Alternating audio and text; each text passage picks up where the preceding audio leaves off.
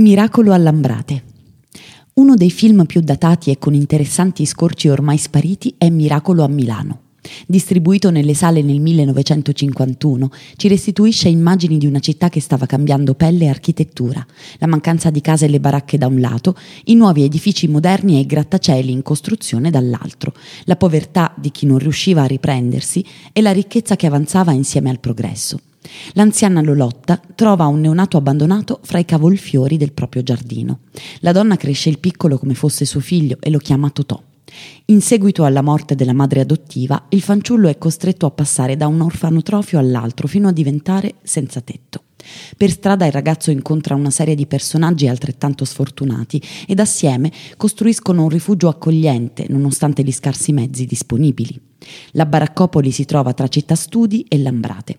I protagonisti sono un manipolo di barboni inoperosi e festaioli che si muovono proprio sullo sfondo del quartiere di Lambrate, povero e crudo negli anni 50, prima del boom economico, e ancora provato dal dopoguerra, molto lontano da come lo conosciamo oggi con i suoi birrifici artigianali, i suoi nuovissimi locali di tendenza.